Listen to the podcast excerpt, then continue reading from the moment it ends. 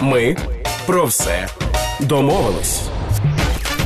Авторський подкаст Тетяни Трощинської. Аналітична служба GovPredict, компанія, яка досліджує, що вилітає з ротів американських політиків, виявила найпопулярніші слова, які не скажеш на каві з бабусею, але які широко вживають у політичному просторі. І на першому місці лайно і його варіації. Вибачте. Є інші дослідження, які показують, що лайка допомагає тамувати біль, а освіченіші люди лаються вишуканіше. Мене звуть Тетяна Трещинська, я ведуча громадського радіо і тренерка з комунікацій. Ви не повірите, але ми сьогодні говоримо про лайк. Вам некомфортно у складних розмовах. Вони ніколи вас не хвалять. Ви не хочете, але кажете: ну добре, я це зроблю. Ви хочете зірватися на крик. Ви до ранку прокручуєте у голові ту вечірню розмову. Вони кажуть: а хіба ми про це говорили? Ми про все домовились. Це подкаст для вас.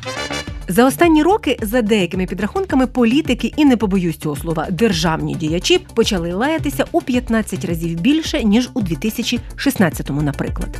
Твіттер, політичні ток-шоу, зустрічі з виборцями скрізь. І так, психологи скажуть, що коли ви чесно висловлюєте свої емоції міцним слівцем, це загалом чесніше. Але чи чесні політики у своїй лайці? Сьогодні наша експертка Світлана Чуніхіна, політична психологиня, кандидатка політичних наук. Якщо ми візьмемо там звичайну людину з вулиці, то в якійсь ситуації, коли дуже сильно допекло, лайк ла, вилаятися або матюкнутися, в принципі, це ж нормально з точки зору психолога. Ну, лайка чи нецензурна лексика дає змогу швидко розрядити емоційне напруження.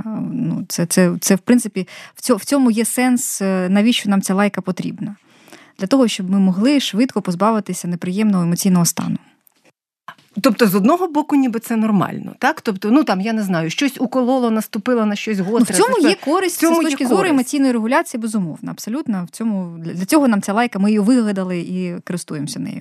Але якщо, наприклад, ми візьмемо там, от вилаятися в якійсь ситуації, коли допекло, як ми говоримо, або, наприклад, говорити лише лайкою, або, наприклад, використання лайки в своєму політичному образі, це ж вже все зовсім різні пласти.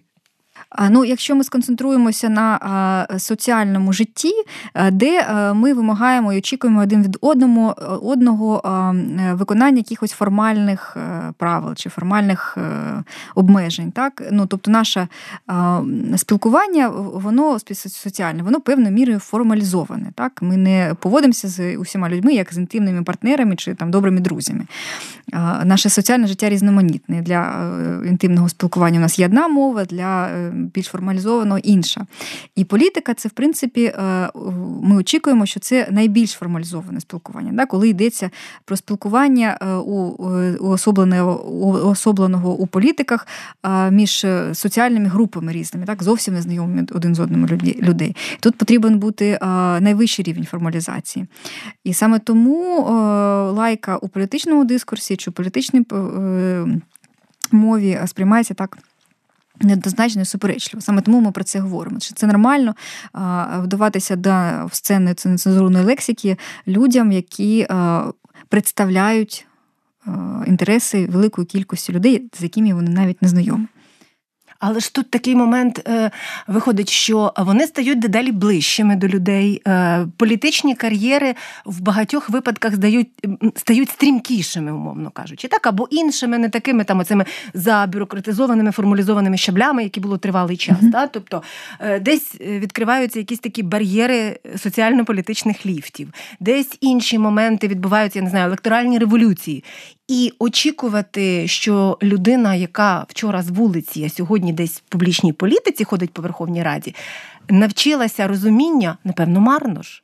Ми маємо бути поблажливими. Це я до того. А, Ну річ у тім, що скоріш за все, ну ми бачимо зараз, спостерігаємо в принципі нормалізацію цієї неформальної мови у формальному формалізованому дискурсі.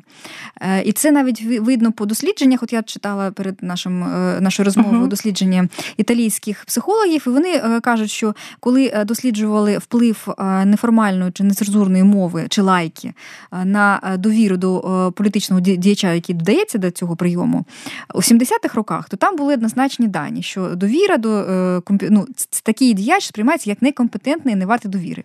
Як коли вони вони вчені починають міряти той самий феномен у 10-х роках 20-21 століття, то ми бачимо, що навпаки, включення неформальної мови і лайки, в тому числі у промову політичну, підвищує, може підвищувати довіру до такого діяча. Тобто це є якийсь тренд, як ми до нього будемо ставитися позитивно чи негативно, скоріш за все, не вплине на те, що щось відбувається з нашим соціальним життям, з нашою манерою спілкування, з нашою дистанцією. Вона скорочується соціальною. Так. Е, е, Політичні діячі стають е, набагато ближче для до, до своїх виборців. Виборці стають набагато ближче до діячів. Вони е, мають змогу спілкуватися безпосередньо, чого раніше нікого не було. Ну тобто в повсякденному режимі. Не просто е, була така в мене можливість там сказати матюк там президенту. Ні, ти можеш матюкатися на адресу президента кожен день по кілька разів. Тобто, ну це абсолютно писати про це у Фейсбуці. Так. Тебе підтримує багато прихильників. Так. На наступних виборах ти їх можеш виграти як депутат. Так, можна матюкатися разом, колективно. Це веселіше. Що це дає? Оце от дає цей момент. Так, от добре, колективне матюкання. Це теж хороша тема. Трошки відхиляюсь, але все ж таки, ну це не просто поширений тренд. Я думаю, воно дає щось, бо тренди швидко минають, та тут бажання не проходить. Ну, знов ж таки, ми повертаємося до того, чим є по суті лайка і нецензурна мова. Да? Вона є способом каналізації негативних емоцій. І а, зараз ми спостерігаємо імп, імп, імпульсивність, так, входження імпульсивності в практику публічної промови. Тобто ми всі стали почали менше контролювати себе. Так, ну ми ми, ми навіть е, перестали вимагати від себе самоконтролю в цій царині. Так а, по часті це відповідає в принципі тренду на гуманізацію. Ем, ну, якщо ми подивимося на таку ну, сприймемо ем, психологію як певну міру ідеологічну систему, да, що ми що ми вважаємо здоровим, так, що ми нормальним, то зараз ми е, все більше схиляємося до того, щоб вважати нормальним поважне ставлення до емоцій. Тобто емоції перестають бути чимось а, неприйнятним. Навпаки, вони стають must-have, е, нормою, обов'язковим елементом політичного спілкування, ну будь-якого соціального спілкування. В принципі, ми нормалізували емоції. Емоції емоційним бути не соромно, емоційним бути нормально. В принципі, з точки зору психологічного здоров'я, як ми зараз його розуміємо, це в принципі е, релевантне, адекватне бачення, тому що е, при приглушенні емоцій чи ненормальне поводження з власними емоціями, з емоціями інших людей, це є джерелом е, багатьох і соціальних ускладнень, і психологічних в тому числі. Тобто, якщо ми спри... Розуміємо нинішню комунікативну ситуацію як частний да, случай, приватний случай uh-huh. от цього тренду, так, на нормалізацію емоцій в соціальному і взагалі в психологічному житті здорової людини, то в принципі от можна так подивитися. Да? Ми просто стали більш емоційними, більше дозволяти більш собі. щирими. Більш щирими, так. Да. Але все одно, от Тані з вулиці, е, яка б, наприклад, там почала матюкатися, це одна історія, і, і одна історія з самоконтролем. А припустимо, політичному лідеру чи лідерці апріорі, все ж таки, ми вимагаємо трошки більшого самоконтролю, так, так. все таки трошки більшого, більшої толерантності до різноманітності угу, проявів, угу. ставлень я не знаю, думок у, у світі, і це не просто твоя думка проти моєї думки з матюками. Ну, е, я тут з вами повністю погоджуюся в, в тому сенсі, що дозволити собі бути емоційним, в тому числі через абсценну е, лексику, це не те саме, що пов, що повністю втратити самоконтроль у соціальній взаємодії. uh Все ж таки від політиків ми очікуємо і продовжуємо очікувати, більшої міри самоконтролю, більшої здатності, більшої е, майстерності у врегулюванні конфліктів. Тобто проблема не в тому, що політики лаються, а проблема в тому, що вони абсолютно безсилі у врегулюванні конфліктів. Вони абсолютно інфантильні в тому, щоб е, в ситуації, коли йдеться е, про зіткнення інтересів чи прямий конфлікт. От, до речі, я з вами поділюся е, таким цікавим. Я теж коли готувалася до нашого ефіру, наштовхнулася на дослідження про те, що те, що політики почали більше матюкатися, ну булити, да, вони ну, найбільше мені здається до теми нашої розмови, булінг угу. підходить. Так. Ну, І аб'юз. Ну, аб'юз це більше зловживання. Ну, більше зловживання, та, напевно. Булінг. От, булінг. От, угу. от те, що політики стали частіше буліти своїх конкурентів процентів. Дослідники вважають, що це почало впливати на ем, е, поведінку молоді. Тобто, ну, молоді люди сприймають це як зразок, угу. як прийнятне, да, і починають це практикувати Воно в своєму легалізує житті. фактично це в житті. Так, але коли ми бачимо, які саме форми булінгу виокремлюють в політичному дискурсі, ну, наприклад, обзивання, розпускання пліток зіпсування е, цієї репутації, так, угу. чи прикладання вини. І от я собі думаю, чи це діти наслідують політикам у цих формах поведінки? Чи це просто політики беруть на е, озброєння абсолютно інфантильні способи соціальної взаємодії? Тобто, навпаки, мені здається, для дітей це найбільш природні так себе поводити в ситуації конфлікту. Тобто, І ми очікуємо, що вони виростуть. Так, діти діти, діти це закономірно, вони емоційно незрілі, вони не дуже розуміють, як їм поводитися своїм зі своїми важкими почуттями. Тому вони видають от е, цю екстерналізацію, тобто адресують агресію назовні, там е, перекладають відповідальність. Ну, тут такі всі речі. Так от я думаю, що це в рівною мірою навпаки. Це політики почали наслідувати дитячим формам поведінки, і це прикро. Тут е, річ навіть не в тому, що вони е, матюкаються. Річ в тому, що вони абсолютно незрі демонструють часто незрілу поведінку в емоційному сенсі, і що саме це нормалізується. Тобто я не проти нормалізації емоційного е, дискурсу, так емоційного угу. дискурсування. Це нормально. Я проти е, інфантилізації е, цього дискурсу. От скажімо так. Я теж дивилася дослідження. От дослідження CNN провели е, соцмережі американських політиків, просто для наших слухачів і слухачок, щоб уявили масштаб у 2014 році. 83 слова на загал за рік. Було таких, яких ми можемо назвати лайка, там образа, матюки. У 2018 році 2400 слів.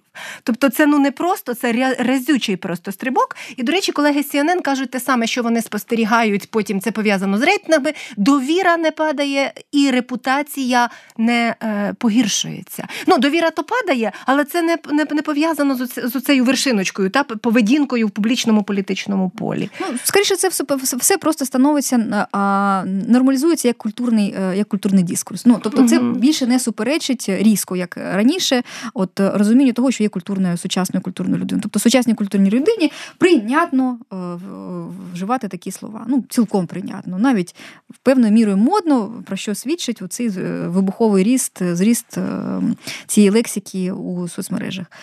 Але тут є такий ще важливий момент пов'язаний з тим, що а, люди сидять перед своїми там телевізорами чи читають у соцмережах, дивляться, ох, і він же ж такий обурений, як я. Ох, і йому ж теж його ж розриває, і він же ж не може ніяк примиритися з цією несправедливістю світу. А насправді частина політиків грають, демонструють, розігрують, і це є глибинна проблема. Так, це е, ще одна проблема. Я з вами погоджуюся, тому що а, в це зіграти легко. Всю щирість, тобто матюки, це така доступна мова для всіх.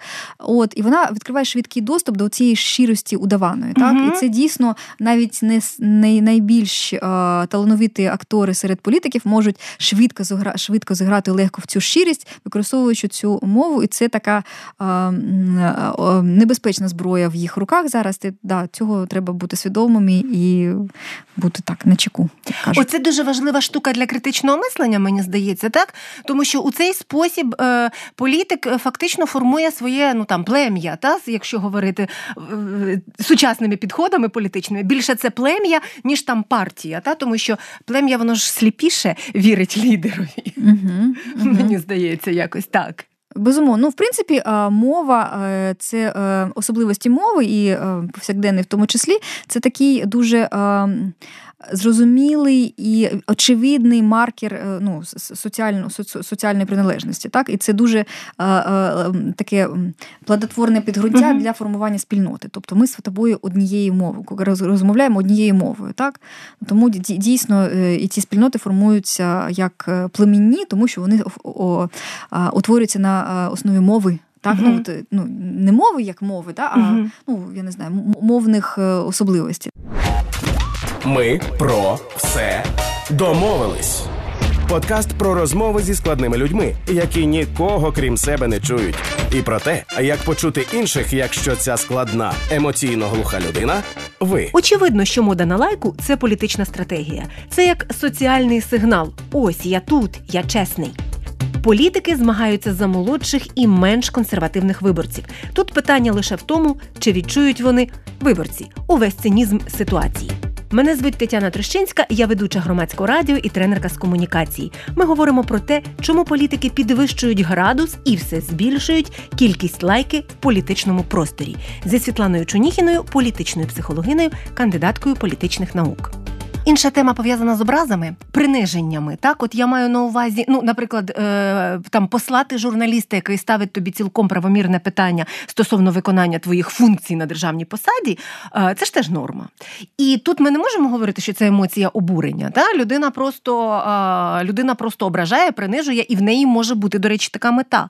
Як от тут зрозуміти оцю різницю, як правильно розуміти оцей підхід приниження і образ? Я тут би сказала, що це не норма однозначно. Угу. Це ми це осуджуємо ще, але це стала часта практика, розповсюджена практика. Тобто е, це розповсюджена практика, але ми її не нормалізуємо. Ну е, ми відчуваємо це як не норму. І політик, і політики, які до цього вдаються, відчувають це як не норму, але вони цим користуються як ефективним способом впливу ефективний інструмент впливу. Тобто, от, а, а, ця чорна риторика чи агресивна uh-huh. а, лексика, чи вербальна агресія це дуже ефективний спосіб. Перервати комунікацію в е, в тому в тому випадку, якщо ця комунікація не є небажаною. Тобто це, це, це ти можеш швидко перервати комунікацію. Це небажання там відповідати на питання Абсолютно, прямо, так. та підтверджувати чи спростовувати якісь неприємні і навіть інколи правдиві звинувачення або часто. Так, це це е, спосіб перевести дискусію в емоційну площину mm з фактологічною. Так, коли ми е, очікуємо фактів, нам дають емоції, з якими майже неможливо впоратися. Розумієте? Людина, яку ображають, їй важко ну, е, тобто емоції завжди влучають, ну такі речі, завжди влучають в ціль, тому що ми всі, особливо в спілкуванні, є емоційними, особливо в політичному спілкуванні, де емоції розігріти. То це не чесний прийом, так, брудний прийом, скажімо так. Е, до того ж, це швидкий шлях. Переключити е, увагу себе. Ну, от маніпуляції часто порівнюють з Е, лучом прожектора, да, uh який має е, світити на суб'єкта інтересу, да, а суб'єкт інтересу через булінг е, перевертає, перевертає його так на на іншу особу. І це дуже ефективний спосіб. Так, то Ми ми фокусуємо увагу не на е, політичному діячеві, якому поставлено зручне питання, а на людині, яка поставила це запитання. Ми звертаємо увагу на її емоції, тобто на її це, стан. Ці всі дівчинка, та хто ти така? Так, так, абсолютно, так, так, так, абсолютно певно, так. Це е, друга річ. І третя річ, е, ну вона така більш глибинна психологічна.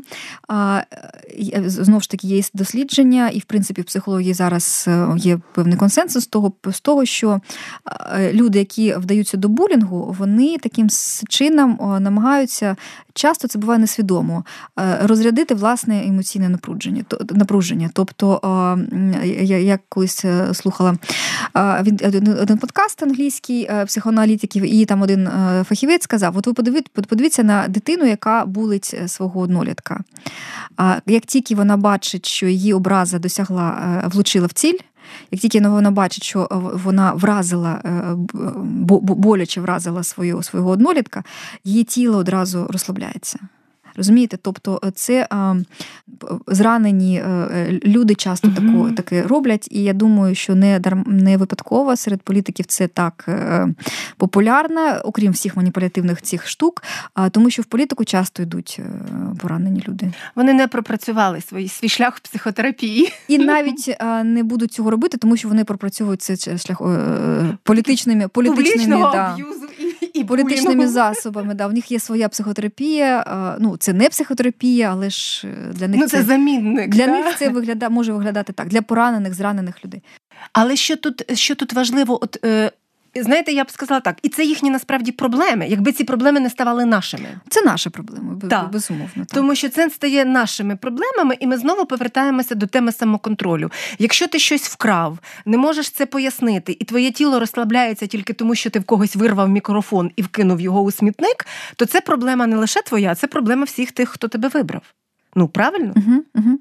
Ну і тут, е, щоб уже так сказати, заостріть, зранених людей обирають такі ж самі зранені люди. Ми таке ж зранене суспільство, розумієте? Да? І тому наші лідери все ще такі ж самі безпорадні, часто бувають люди, да? чи навпаки аб'юзивні. Ну, тобто ті, ті, які е, обрали, ну, змогли обрати аб'юзивний шлях е, такого квазілікування угу. своїх травм. так?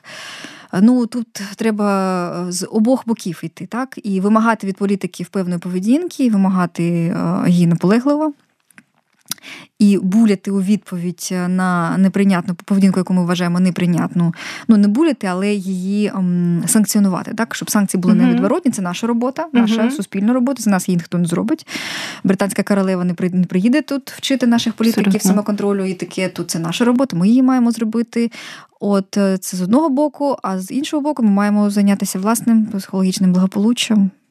І для того, щоб ми могли адекватно, до речі, оцінювати те, так, що ми так. бачимо. Ну зараз нам ці люди здаються нормальними, хоча вони часто бувають ненормальними. Ненормально. Тому що ми можемо ми, бути ми, такі. Ми, ми, ми самі да, ми, ми живемо в тому ж самому дурдомі, і ну в дурдомі всі ж люди один одному здаються цілком ну, зрозумілими. Звичними, зрозумілими. Да, Тому я от таких два приклади. Я собі я думала, а кого та коли ви запитали про кейси, от кого згадати, я чомусь я я подумала, що тут абсолютно такий очевидний з одного боку Трамп, аналізований, переаналізований у світовій політичній психології політик, тому що пройти повз просто Мені неможливо. Мені здається, психоаналітики світу просто зараз не, не мають чим зайнятися, тому що Трампа вже нема.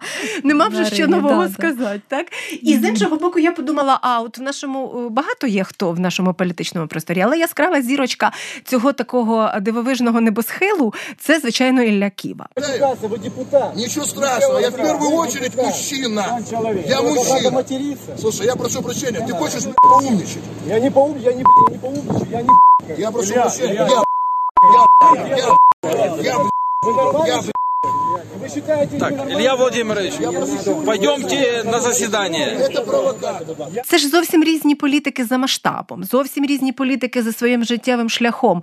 Але інколи я дивлюся, як ці образи прям десь переплітаються. Ну їх можна пошукати багато е, хто таких таких є. І все, і це нікого, всі сміються, і ніхто не, не, не, не дратується.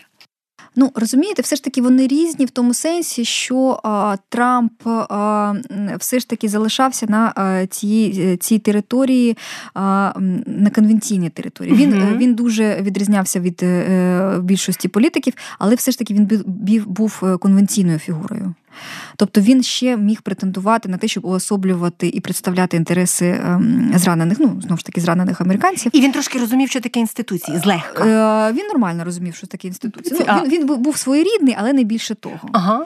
А Києва, в принципі, на мій погляд, вже пере, перешагнув uh цю межу, і він вже не на конвенційному полі, він вже навряд чи зможе когось представляти. Розумієте? Uh-huh. Він зараз відпрацьовує таке амплуа, яке, в принципі, є дуже важливим для політичного життя, от, але воно нішеве, скажімо так.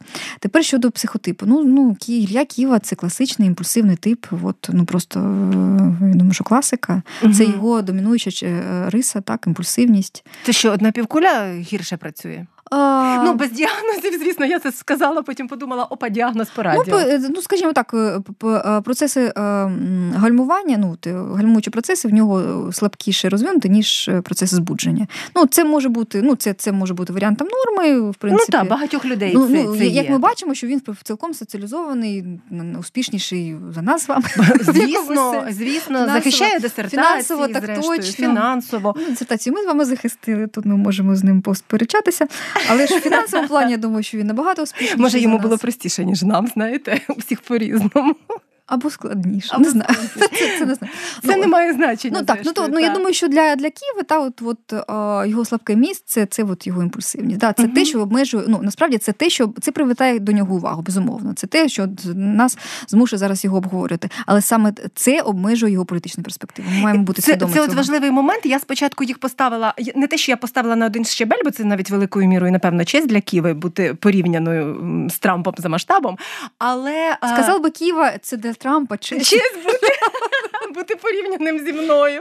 Але просто от за рахунок того, за рахунок цього пояснення, можливо, в цьому і є сенс, та? тому що мені здається, що для аудиторії дуже важливо розуміти, чи може наскільки людина може загалом представляти їхні інтереси. Це ж теж така хороша штука для критичного мислення. Угу. Коли ти когось обираєш, то не просто тому, що хтось симпатичний, або добре загнув такого матюка, якого ти не міг собі дозволити, так?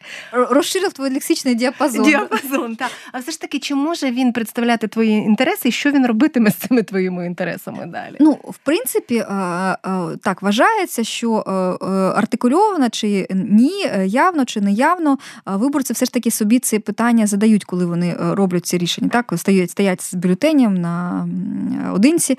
От, в принципі, вони роблять, ну чи мають робити, чи передбачається, що вони роблять це рішення. Наскільки ця людина зможе захищати мої інтереси, так якби це робив я, якщо була моя змога. В принципі, так, але ну ми знаємо, що може бути голосування і за інших і за інших матеріалів. Угу. Так.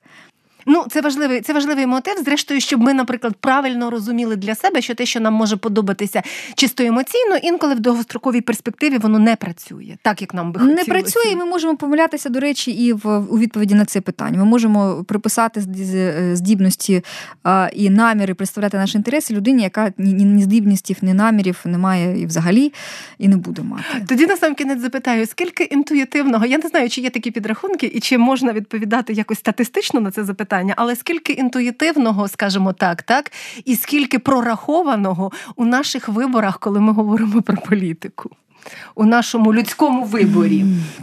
А ну напевно, це а, хтось а, колись рахував. І, до речі, я от ви там ви мені дали домашнє завдання, я піду і порахую. Ну, в принципі, ми в принципі живемо, керуючись значною мірою неусвідомленими мотивами. І в принципі, шлях дорослої людини це розширювати простір усвідомлюваного в собі. І чим більше ми знаємо про себе, неприємного в тому числі, цим Е, е, тим ми сильніші, і як виборці, як, як громадяни. Тож треба ставити собі запитання. Самі, Чому самим... я десятий раз роблю ту Чому саму я десятий раз да, роблю тому саму дурницю, знаходити, е, не відкидати неприємні відповіді, в тому числі. Світлана Чуніхіна, політична психологиня, кандидатка політичних наук у подкасті Ми про все домовились.